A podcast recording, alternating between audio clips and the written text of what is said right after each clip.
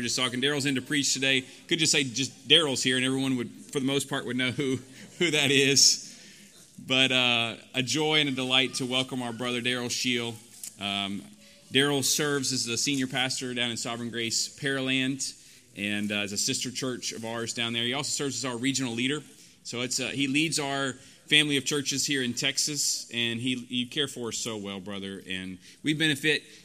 Oftentimes, I'm benefiting, and we all are benefiting from his wisdom, uh, both as just his love for this church, having grown up here and been a part of it for so long, and uh, and his wisdom, his input. I lean on on Darrel on a regular basis and say, "Hey, Darrel, what are your thoughts?" And he's constantly encouraging me and encouraging us. And, uh, and obviously, as you know, Sovereign Grace Pearland as a church has served us tremendously over these last well years really but even especially the last couple of years we've had so many folks up of david and jason and jonathan and others have come up and served in this pulpit and so it's a joy uh, to partner with them in the gospel and uh, and the most important thing is that uh, that you need to know about darrel is that he's holly's grandfather and uh, that, that's probably the, the greatest introduction I could give you. Uh, but, but a delight and a joy to welcome our brother. Let's welcome Darrel up. Come on.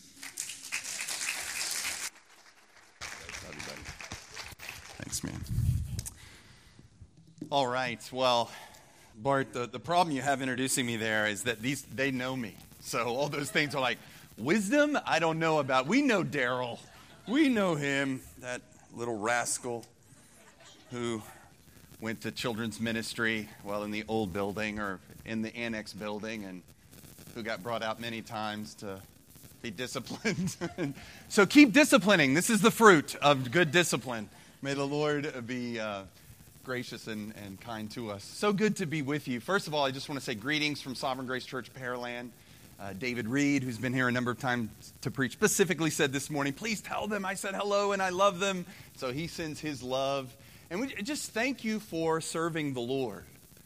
Thank you for obeying the Lord where you are. Your, your obedience to Christ, your relating to one another and caring for one another, the residual effect is that we're blessed in Pearland. That as you serve the Lord here and, and present a gospel witness right here, we hear of that. And so when you're reading the New Testament, you know, Paul will often say, I've heard of your good deeds. Well, I'm no Paul for sure, but I have heard of your good deeds, and I give thanks to God in heaven. And now I know you as a church historically.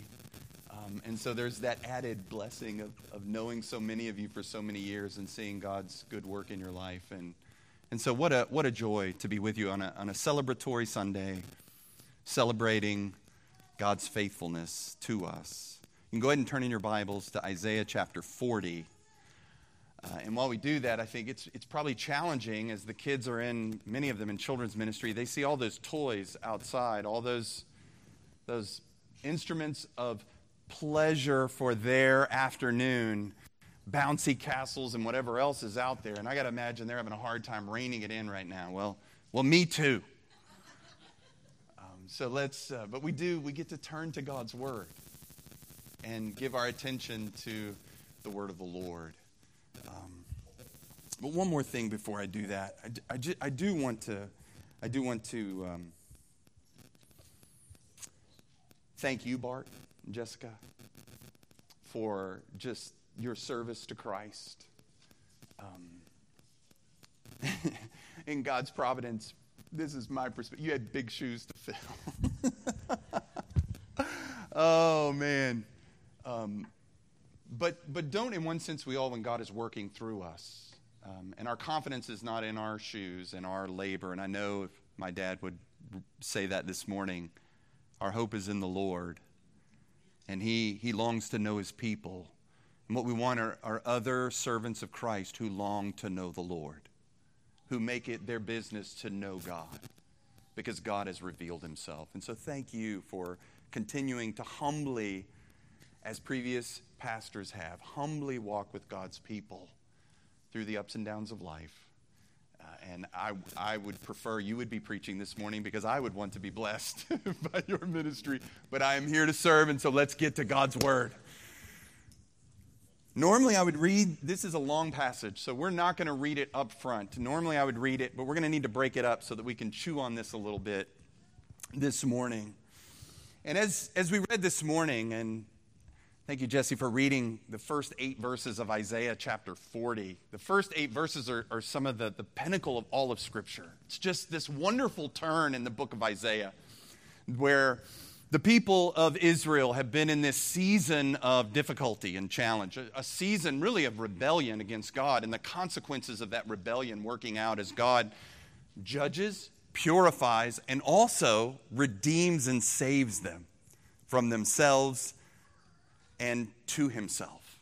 And so God is committed to his people, and he's, he's been 39 chapters just laying out kind of their offense. it's, a bit, it's heavy. You read through Isaiah, it, it's a heavy read, those first 39 chapters, with glimpses of God's grace, the promise of Emmanuel, the root, the stump of, of Jesse, the, the coming Messiah, the king who will come and redeem his people. There's this, this hint of hope in the midst of this dark and difficult judgment that's coming upon God's people for turning away from Yahweh, from turning away from God. And then verse or chapter 40 just kind of explodes into the picture of, oh, comfort God's people. You're thinking, comfort? Where? Oh, how wonderful it is after 39 chapters of the judgment of God, how we need the comfort of the Lord. And so we're going to pick up right there, verse 9. But here's, here's where I want us to start as we think about this is where Israel was. Let's think about, too, as God's people, where we find ourselves so often. In the midst of trials, pressures, hardships, sufferings, difficulties, even long temporal judgment. Even living in a culture that may be under judgment as God removes himself from it to emphasize his creatures' need of him. We can be tempted to doubt God's willingness to save, can't we? In these deep hurts. And especially for God's desire to dwell with us. Maybe we would even say, oh, we know God wants to save us, but does he really want to be with us? Is he really with me?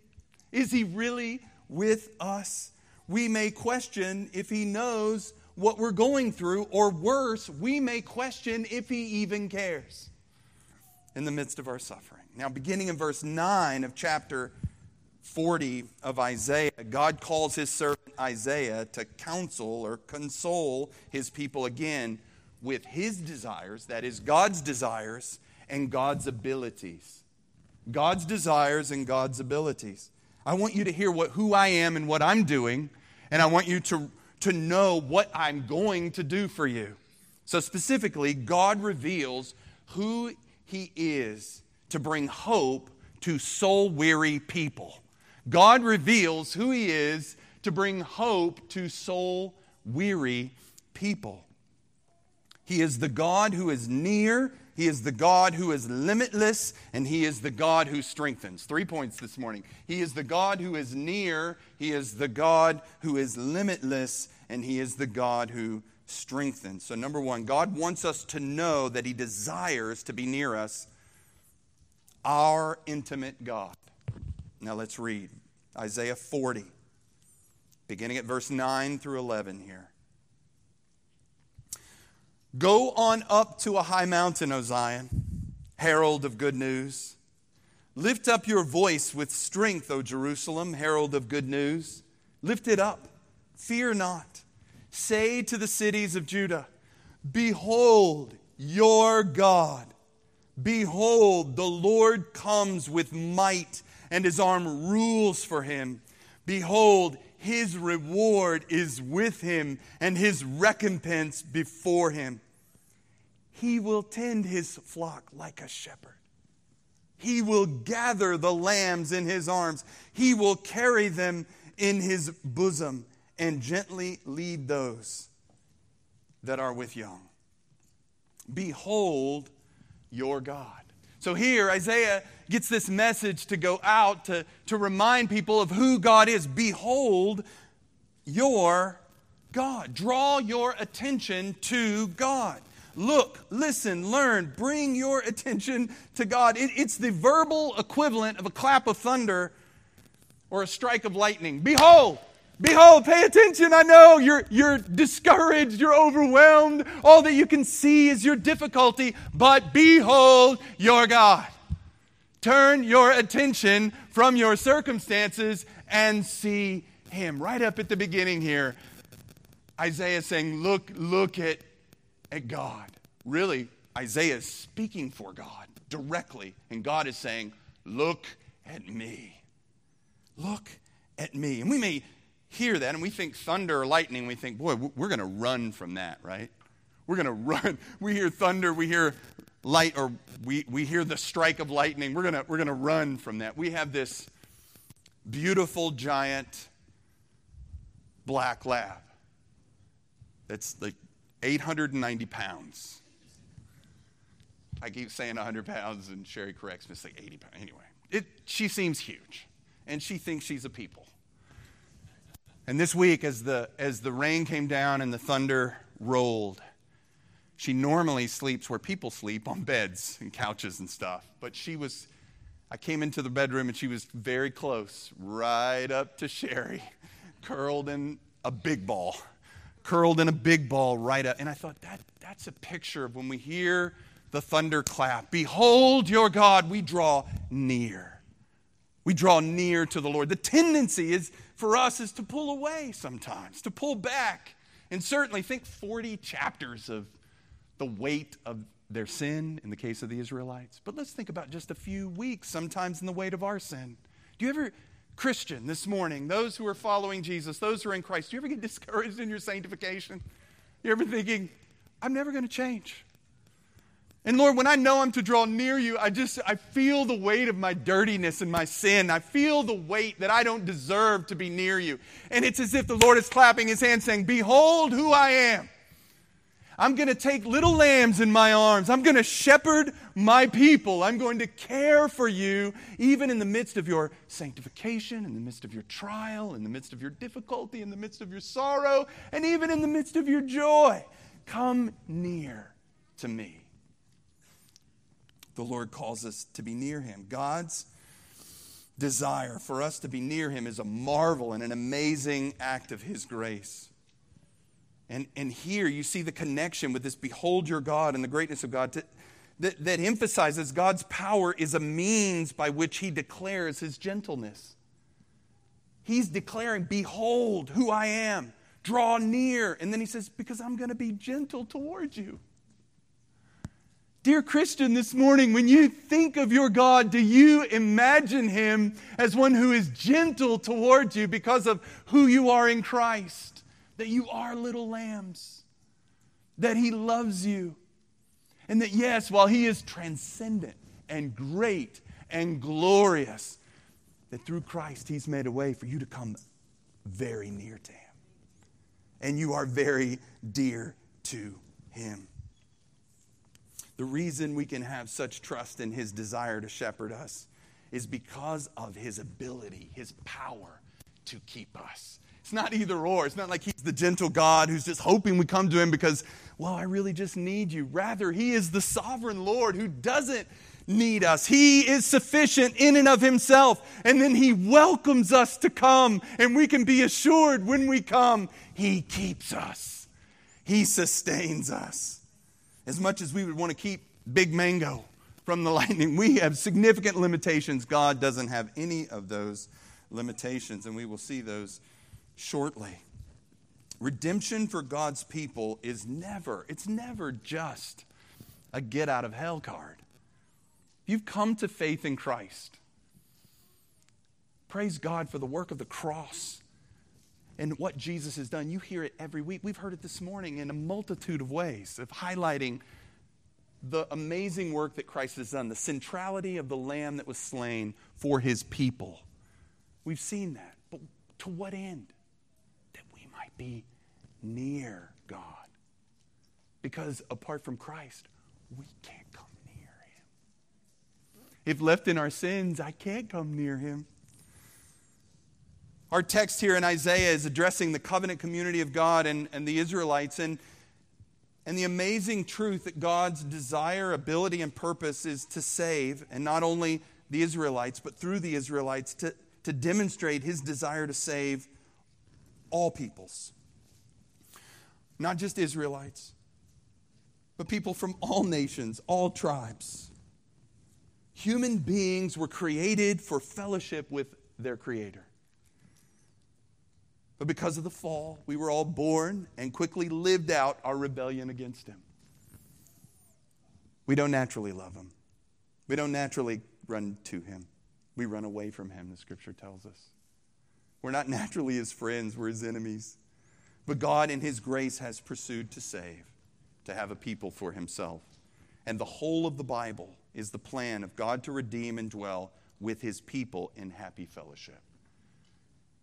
Our big comfort that the Lord actually desires for you to be present with Him. Dear Christian, this morning, that truth alone is enough to keep us. the, so, even here, knowing God's plan to save followers of God can grow weary. We can doubt. Like the cities of Judah. We sometimes read Isaiah and we think only of those that were unfaithful because there's so much emphasis on the unfaithful ones. But I often think of Isaiah, who was certainly not perfect, but one of the remnant of faithful followers of Yahweh. And you got to imagine after all these years, Isaiah's like, okay, Lord, I understand the judgment, but why am I wrapped up in all this? why me in the middle of all of this? Until Isaiah reflects on the vision of God in the throne room, right? And then he remembers. I had to believe that he's regularly reminding himself. Remember that time I saw God seated on a throne and the train of his robe filled the temple?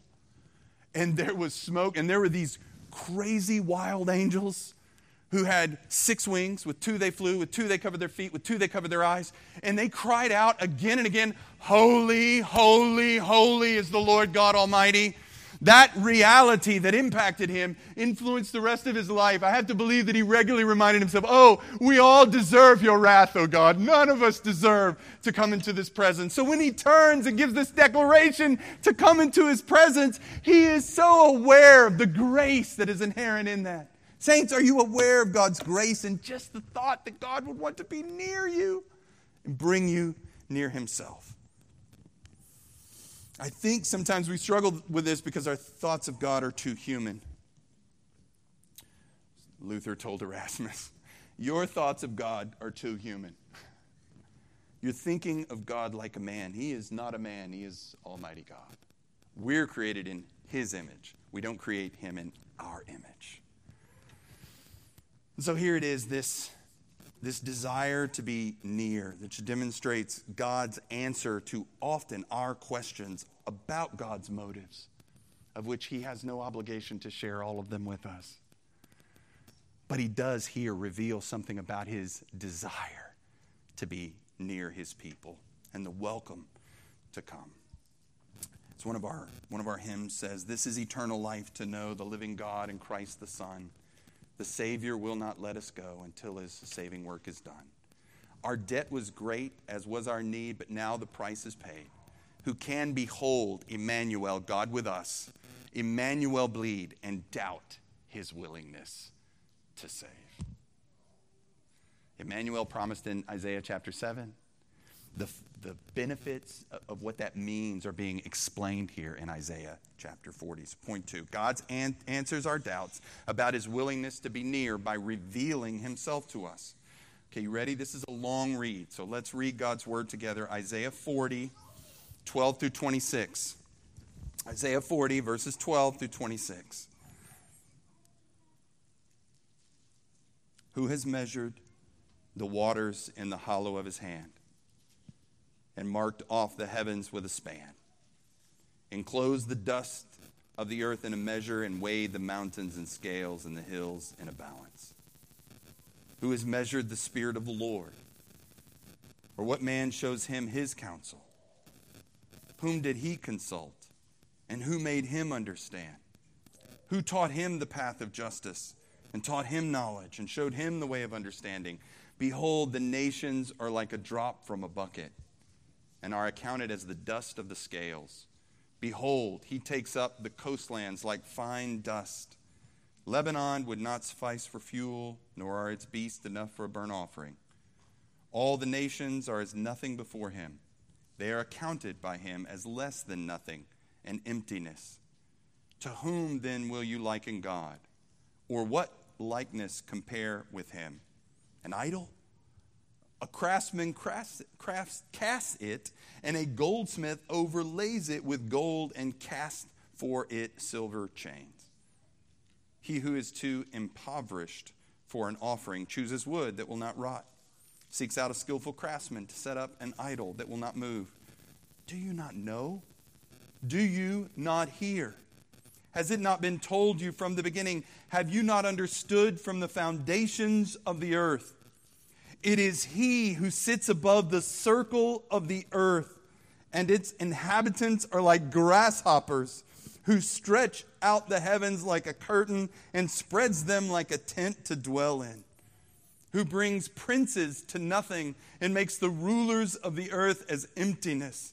Scarcely are they planted, scarcely sown, scarcely has their stem taken root in the earth when he blows on them and they wither and the tempest carries them off like stubble. To whom then will you compare me that I should be like him, says the Lord, the Holy One? Lift up your eyes on high and see who created these. He who brings out their host by number, calling them all by name, by the greatest of his might, and because he is strong in power, not one is missing. God answers our doubts about his willingness to be near by revealing himself, our infinite God. The question, who is God, is answered by revelation. How do we know who he, he's revealed himself? He's told us who he is.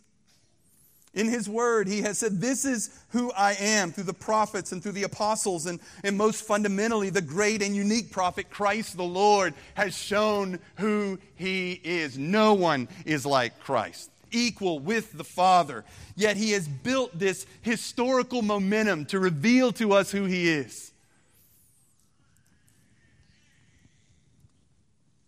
God says, Let me tell you who I am.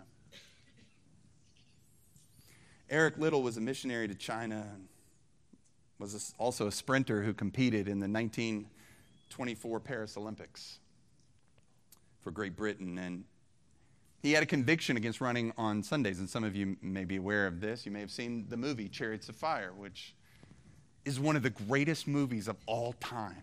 And you should watch it. I know, kids, it's old. And you're like, it's 1981. We can't watch it. The camera's so bad. It's not digital. Um, as for our, I'm sounding old. I'm like a grumpy old man now.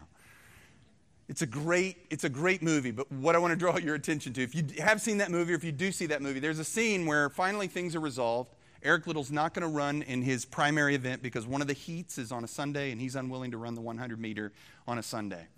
So he's going to run the 400, which he has trained for, but not near as good. I won't ruin the story for you. But on the Sunday when he's supposed to be competing, he went to worship with God's people in Paris at a, at a, a Reformed Presbyterian church that was in Paris, part of the tradition of the Huguenots who were there. Anyway, long story. He's there and he's worshiping. And in the movie, they have him read this text that I just read you. And the movie clip goes from him in this big, high, exalted pulpit in a very, what would look like a very liturgical church and it shows clips from guys competing, the other men competing, other Olympiads competing, and they're failing and they're falling and it's raining and they're exhausted. And you see their greatest energy and man's greatest strength. And then the, the dub over is, is Eric Liddell reading Isaiah 40. and you see man's strength highlighted and compared with God's infinite power. What is man? And it's just a powerful moment. And as we step back, we're like, oh, that's great in the movie, but we know that in our own lives, don't we? You ever step back and say, Who am I in the big scheme of things? God never looks at the bigness of the world and says, Who am I, the God of all of this? Rather, he looks at it and says, This is like making cookies for us. It, it, I'm holding it in my hands. This is the God who's invited us to be near. I want you to see who I am. Let me, let me pull back the curtain and just remind you how confident I am in being God. the greatness and glory of all that I have done and who I am inherently. He is boasting in who He is. He is the one who can boast in who He is. Never will He boast too much, and never will we shrink from joining Him in boasting in who He is. Forever we will boast in Him. He's the main attraction. He's the center of the universe. He's the purpose for which it was all created. He's the one who loves us. In Christ, He's the one who's redeemed us. Oh, you're wondering today, how significant is my life? Turn your attention to see how significant is the God who made you and in Christ redeemed you. There's where you can find your significance. Bring it near, Eric. Liddell understood. Listen, if I run in the Olympics or if I don't, oh well, God will be glorified. I'm sure in his heart it wasn't quite that confident at times. And I'm sure in our lives we're not feeling that level of confidence. So the Lord stoops again to reveal himself to us. I am the creator. I made matter. I spoke and matter came into existence. Every living creature is made by me. Who's measured the waters in the hollow of his hand and marked out the heavens with the span? He's, he's powerful. We call this omnipotence. His power is unlimited. He is all powerful. He is measured who has measured the Spirit of the Lord? Who can contain him? He's incomprehensible. He needs no counsel. God does not need Google. He does not need education. He does not need informants. God learns nothing, He knows it all. Just meditate on that today. God learns nothing, He knows it all. And He loves me. Don't forget that. If you're in Christ today, you could be assured of that love in Christ. If you're not in Christ today, we are calling you to look to the cross where love was displayed, where Christ died for sinners, where Emmanuel has come. We're post the promise of Emmanuel, and we're longing for his second return. We're in the already not yet of what God is doing. Oh, how faithful is our Lord! He needs no help, he's self sufficient existence is within himself. And then God gives us himself. Know the Lord, he is God. It is he who made us, and we are his. We are his people and the sheep of his pasture, Psalm 100. You see what happens when we when we separate these realities in our own mind because of who we are, when we emphasize one his love for us apart from who he is, is we get a we get a weak love. We get a distorted love. And when we emphasize his nature without his love for us and care for us, we, we get an angry God. We get a distant God. We get a transcendent God. But we don't get the God who condescends to be with us in his son Christ Jesus. And so, here, even here in Isaiah, Lord is, is building into his people the idea that God is both transcendent and immanent. He is both exalted and above us, so far above us, but also with us and loves us and desires to draw us in. Three truths God is greater than his creation, there's no doubt. No room for polytheism, there is only one God. Christianity is not one among many. The bold claim of Christianity is that the God of the Bible is the only God and there is no other. There's no room for pantheism. God is distinct from his creation. He makes that clear here. He's not, he's not synonymous with his creation. He's exalted above his creation, though he sustains it and keeps it. There's no room for relativism here. Truth is not defined by culture, it's defined by God, who He is in His nature. There's no room for atheism here. God is undeniable. There's no room for agnosticism here. God is knowable. He has revealed himself. That's not to say maybe you in your own journey have gone through those thoughts of, is there really a God? That's not to say some of you go like, I, I think there is a God, but I don't know that I can know him the Lord has been kind to condescend to us in our fallen and separate state, to reveal himself to us and even open our eyes to who he is. Number two, nothing is a threat to God. So God is greater than his creation, as nothing is a threat. He highlights that through the passage and makes it clear that all nations are as nothing before him. I think many of you may have seen in the news where there's conflict again in Israel and the Middle East and Hamas and hundreds of people. Tragedy. Hundreds of people dead.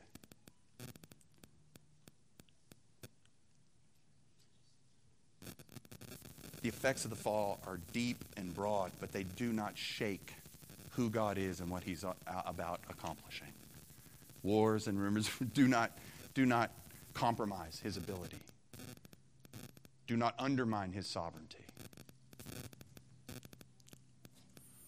And so we're pressed up against the limits of man here. Even when we see these things, we feel our limitations, but our, our attention should shift from created beings to the Creator. Final thing he says is no sacrifice on man's part, the truth, would do justice to the greatness of God. God does not need our worship. The, bed, best wood from Lebanon and all the animals that teemed in its forest would be insufficient as a sacrifice to him to satisfy him. This is why when we if we're not careful as we see God's greatness, we think, what can, what can I do for him? Because he deserves so much. And that's a good impulse and instinct, but it needs to quickly see that there's nothing I could do. I could not do enough. Because of the demerit that I have, I, I could not accomplish, I could not give enough. Certainly, Yahweh had ordained a sacrificial system to highlight for Israel the need for an atonement for their sins the regular, the annual shedding of blood and the covering of the people's sins, which ultimately pointed to a better sacrifice. Man could not give enough, but God could give Himself in what was needed that we might be near Him. Hebrews 9 For Christ has entered into the holy place made with hands, which are copies of the true things he has not entered into the holy places made with hands, which are copies of the true things, but into heaven itself, now to appear in the presence of God on our behalf. Nor was it to offer himself repeatedly, as the high priest enters the holy places every year with blood not his own. For then he would have had to suffer repeatedly since the foundation of the world. But as it is, he has appeared once for all, the end of the ages, to put away sin by the sacrifice of himself. And just as, is it just as it is appointed for man to die once, and after that comes judgment, so Christ, having been offered once to bear the sins of many, will appear a second time, not to deal with sin, but to save those who are eagerly awaiting for him. What man couldn't deliver, God did deliver in salvation. That's the promise of Emmanuel. That's the promise of the one king who would come that would exceed, far exceed all other kings. That's the one that all other kings were pointing to. It's the one that was promised in Genesis chapter 3 the seed of the woman that would come and crush the head of the serpent and display the glory of God and redeem us as a people to himself. You want to know about the faithfulness of God for us as a church, saints? His commitment to himself in Christ Jesus and our inclusion in his love for us to keep us and sustain us. What a happy place to be. You love me just like you loved your own son. You, you included me. With faith in Christ, I've been included in, into this marvelous love that, that overwhelms me and settles me and gives me this wonderful assurance that God is for me, that God will save me. And then what comes out of my mouth is worship. then we work. That's the motivation for worship.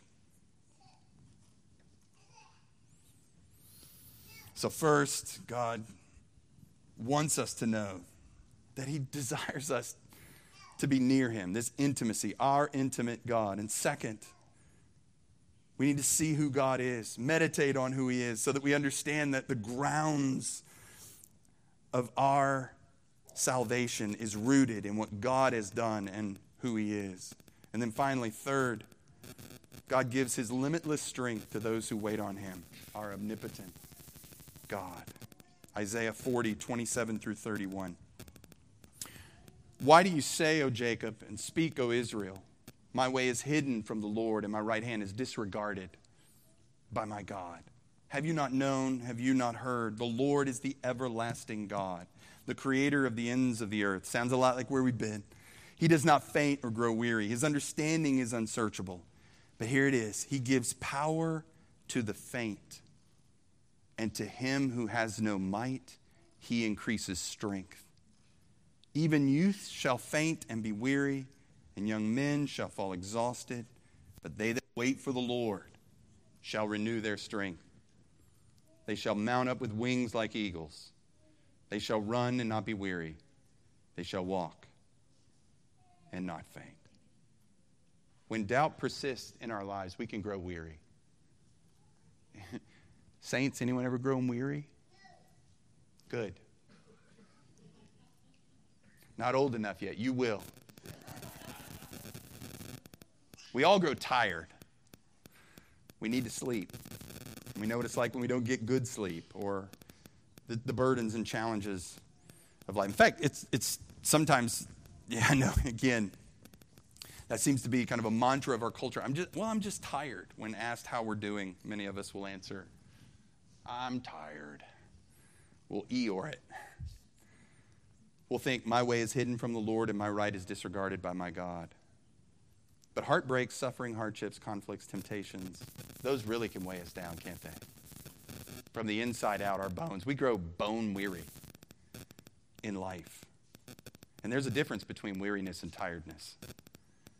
Tiredness, we may need to take a nap and we may just be more mature. And that's our common state as we're looking for glory. But, but tiredness is not what we're talking about. Weariness is a persistent fatigue of the soul, which has lost sight of a better future. It's a, it's a persistent weariness of the soul that has lost sight of a better future. I don't know that I can keep going.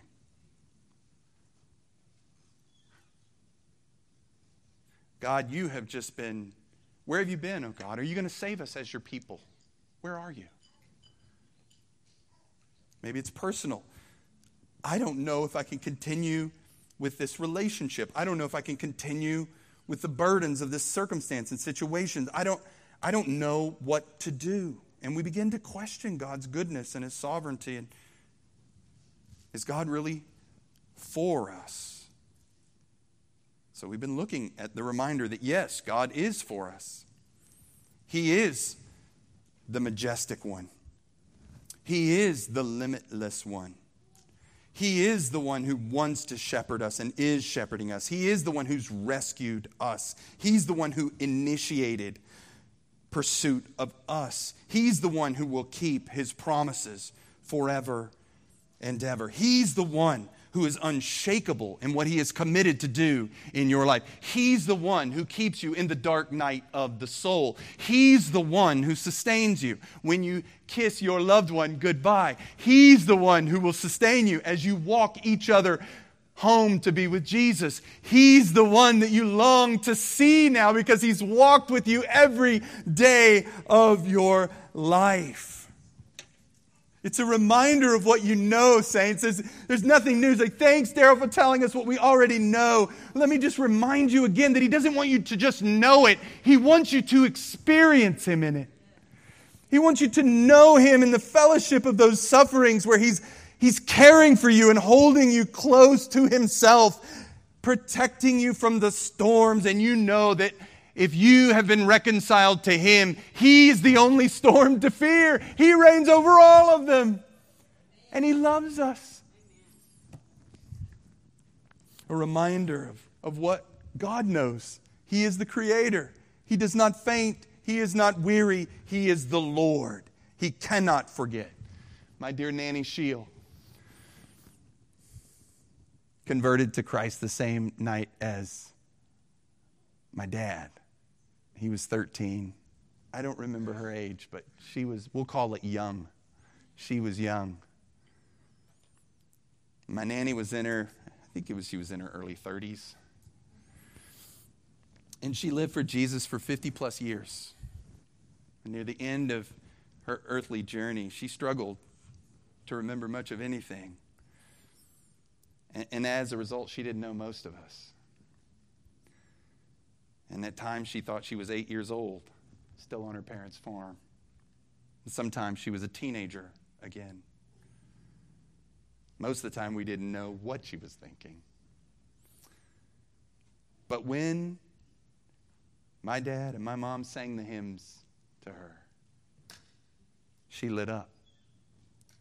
She remembered the goodness of God in amazing grace.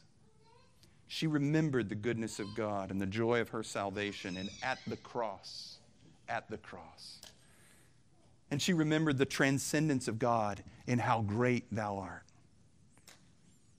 And while my nanny's memory may have failed, our God's faithfulness did not fail.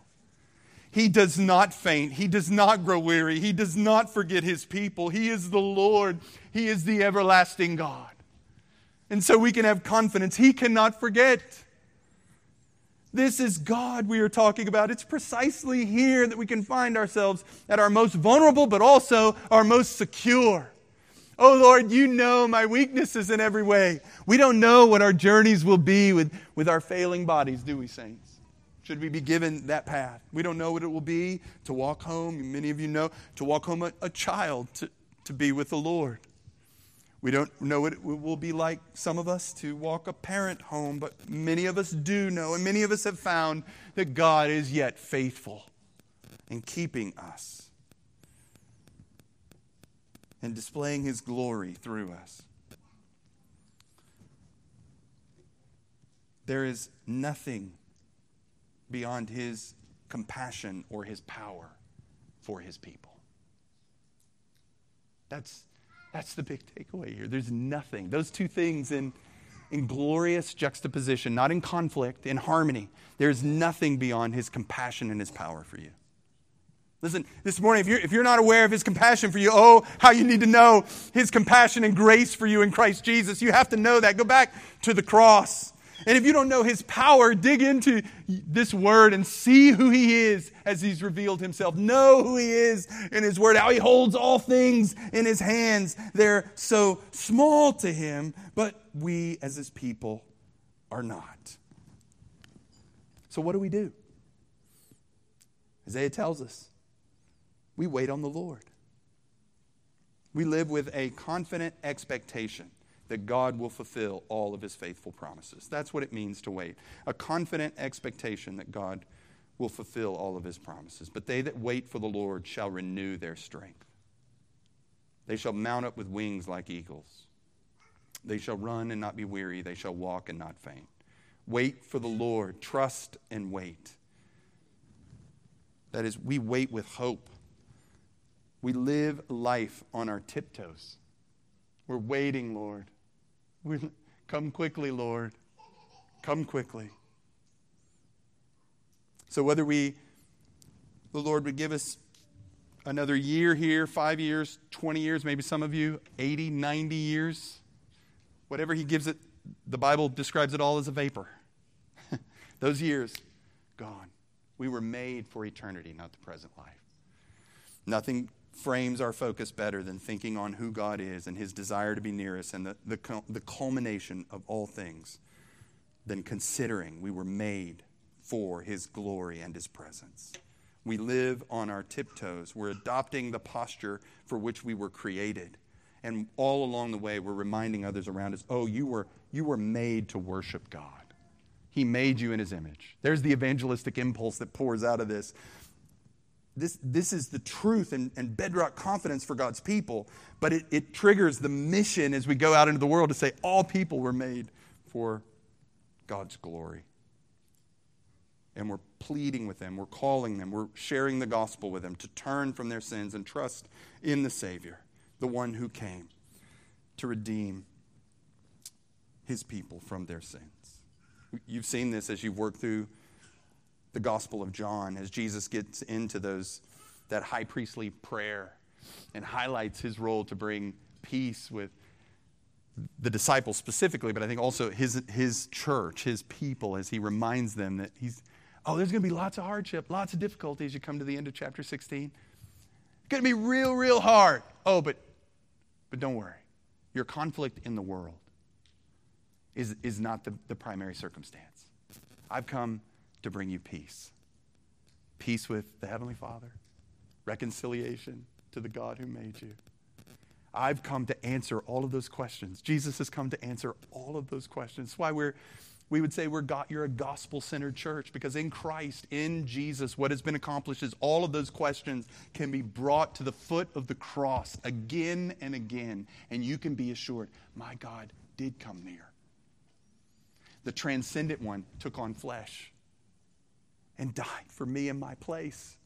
And now I have strength in Christ, the Holy Spirit indwelling me. Now He is near me, so near that He says, Each of my children I will indwell.